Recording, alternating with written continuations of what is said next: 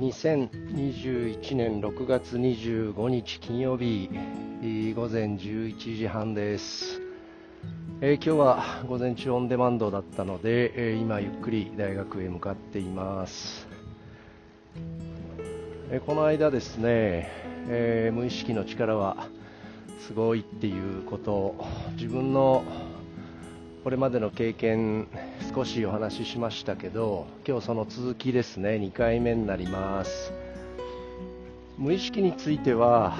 えー、かつてですね、えー、30代の中盤にえガルウェイっていう人のスポーツに関する本があってインナーゲームという本に、えー、出会いました、まあ、授業の資料としてえー、最初調べたのがきっかけだったんですけれどもスポーツというのは自分自身の中の戦いインナーゲームと外部との戦いアウターゲームの2つからなるっていう、まあ、そういったことが書かれていて、えー、自分というのは考える意識ですね。自分と動く体無意識ですね。こういった自分自身っていう2つ重ねるように自分の中に2人の自分がいるっていうことを仮定しましょうっていう考え方ですね。英語でもマイセルフとか自分自身を表現するときに自分を2つ言葉を重ねるんですけれどもこれも面白いなと思っていますそれでその考える私のことをセルフ1動く体無意識のことをセルフ2というふうに呼んで、えー、スポーツの指導であるとか緊張であるとか不安であるとかそういったことを、えー、解釈しながら、えー、授業したりスポーツの指導をしていました。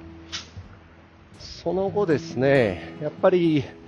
この無意識について、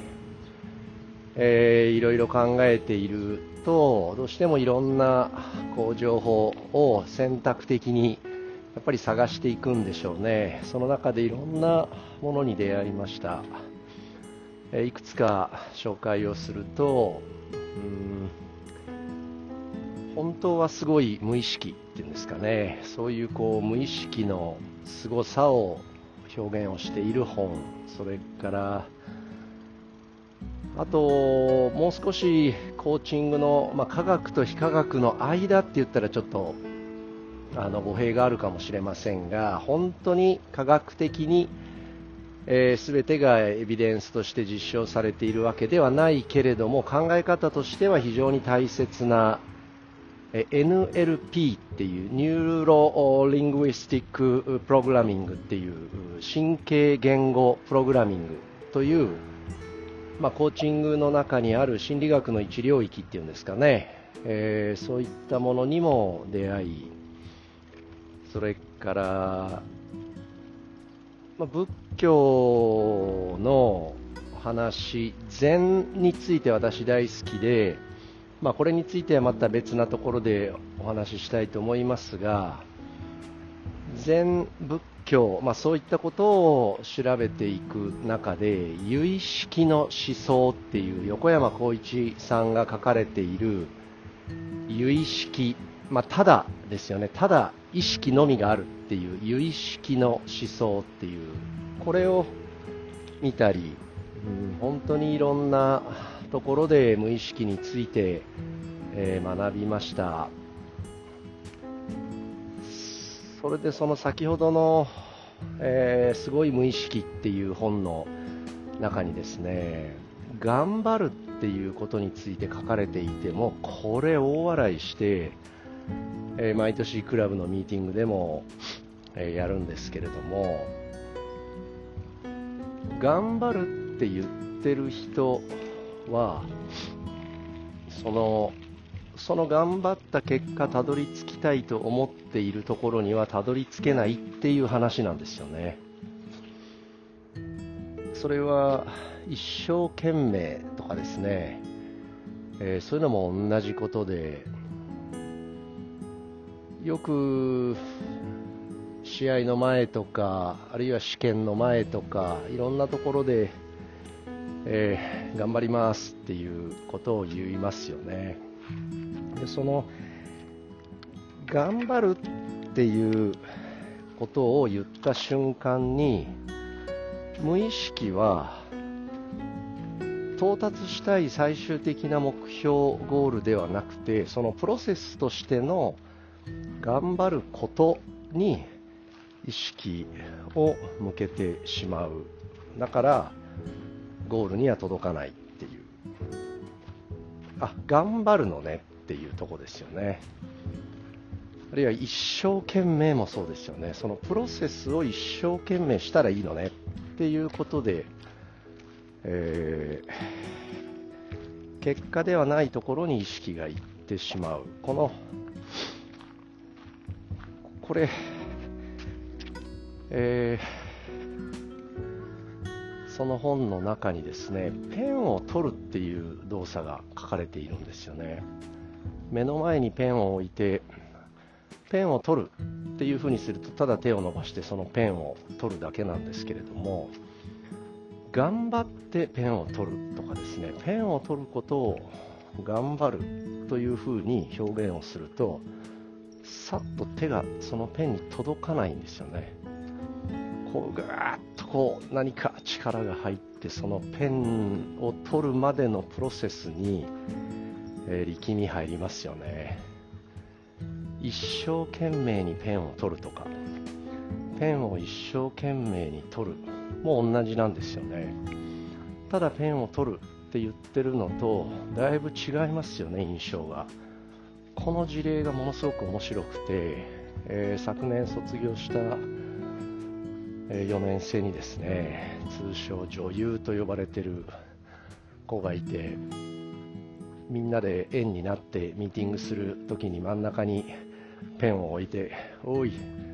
いつものやつ頼むな」って言うと頑張ってペンを取ってもう7点抜刀しながらペンを取る演技をもう面白おかしくやってくれるんですよね。必死にとかですね一生懸命とかっていうのも同じですよね結局。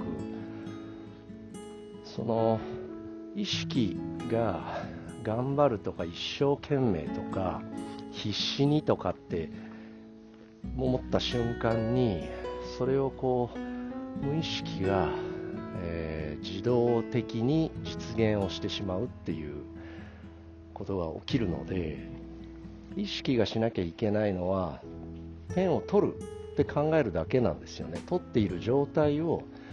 イメージすればいいだけ。そうすると無意識はその意識が設定したゴールに向かってただそれを自動的に実現をするだけ。だからペンを簡単に取れる。思ったような自分になるとかですね思考は現実化するとかナポレオンヒルとかいろんな人がいろんなこと言ってますけれども結局みんな同じこと言ってるんですよね。考えた通りになるっていうことなんですよね。だからいいことを予期すればいいことが起きるし悪いことを予期すれば悪いことが起きるしそれは意識が描いたことを無意識が勝手に自動化してしまうというふうに、えー、言語化すれば本当にその通りなわけでだから頑張るっていう言葉をクラブでは言うのやめようっていう一生懸命にっていうのも言うのやめようっていうただ実現したい状態を口にしようっていうふうにしています。目指すっていう言葉はちょっとまた独特なものがあって目指すは方向性なので何か自分が進みたい方向性を指し示す時は目指すという言葉はいいですよね。ただ優勝を目指すと言っても優勝はできるわけではないし何とかを目指すと言ってその言葉通りに達成できるかわからないんですよね。方向性示してるだけなので方向性は間違いないかもしれないけれども到達するかどうかはわからない。だから意識はその方向性と到達したい水準をただ状態をイメージすればいいだけ。そうすると無意識がそれを実現をする。そういうふうに考えると頑張るという言葉、えー、あんまり使わなくていいですよね。なので頑張るという言葉については言う側は、えー、なんか自分がその達成したいことに届かないって本当は実は分かってるから頑張りますって、えー、言ってるだけのところが本当はあってアドラーの目的論っていうところでもちょっとお話ししましたけれども頑張るって言ってる自分の無意識は届かないことが分かってるので、えー、その結果として到達するところではない。そこに向かってプロセスとして何かをしている自分を表現するために頑張るって言ってるだけなんだと思うんですよね。本当の目的は。だから言葉としては頑張るって使わないで、えー、何位になります。こうしますって合格しますとか何々達成します何々しますでいいんだと思います。そういうふうに考えるとなんか力んだりとかですね余分な力が入ったり緊張したりっていうようなこともなくなるんじゃないかなと思っています。であと頑張るについてはもう一つその頑張れっていう人はあのこれあなたのことを応援してますって言ってるだけなんですよね。でも本当に頑張ってる人というか一生懸命やってる人特に鬱になった人に対して頑張れっていうのはよく言っちゃいけない言葉だって言われますよね。自分は頑張ってるんだもうこれ以上頑張れないんだ頑張れって言われても無理っていうその受け取る側の認知バイアスがかかってしまうので、えー、人に対しても頑張れって、えー、あんまり言うのは良くないのかもしれないですね。なんとはない気持ちで、ね、応援してますっていう言葉を表現した方がいいような気がします。まあ、受け取る側も頑張れっていう言葉はそんなに深く受け止めずに応援してますって言われてるんだって、えー、思う程度にしておけばいいのかなと思います。この無意識と意識その話の中でこの頑張るっていう言葉が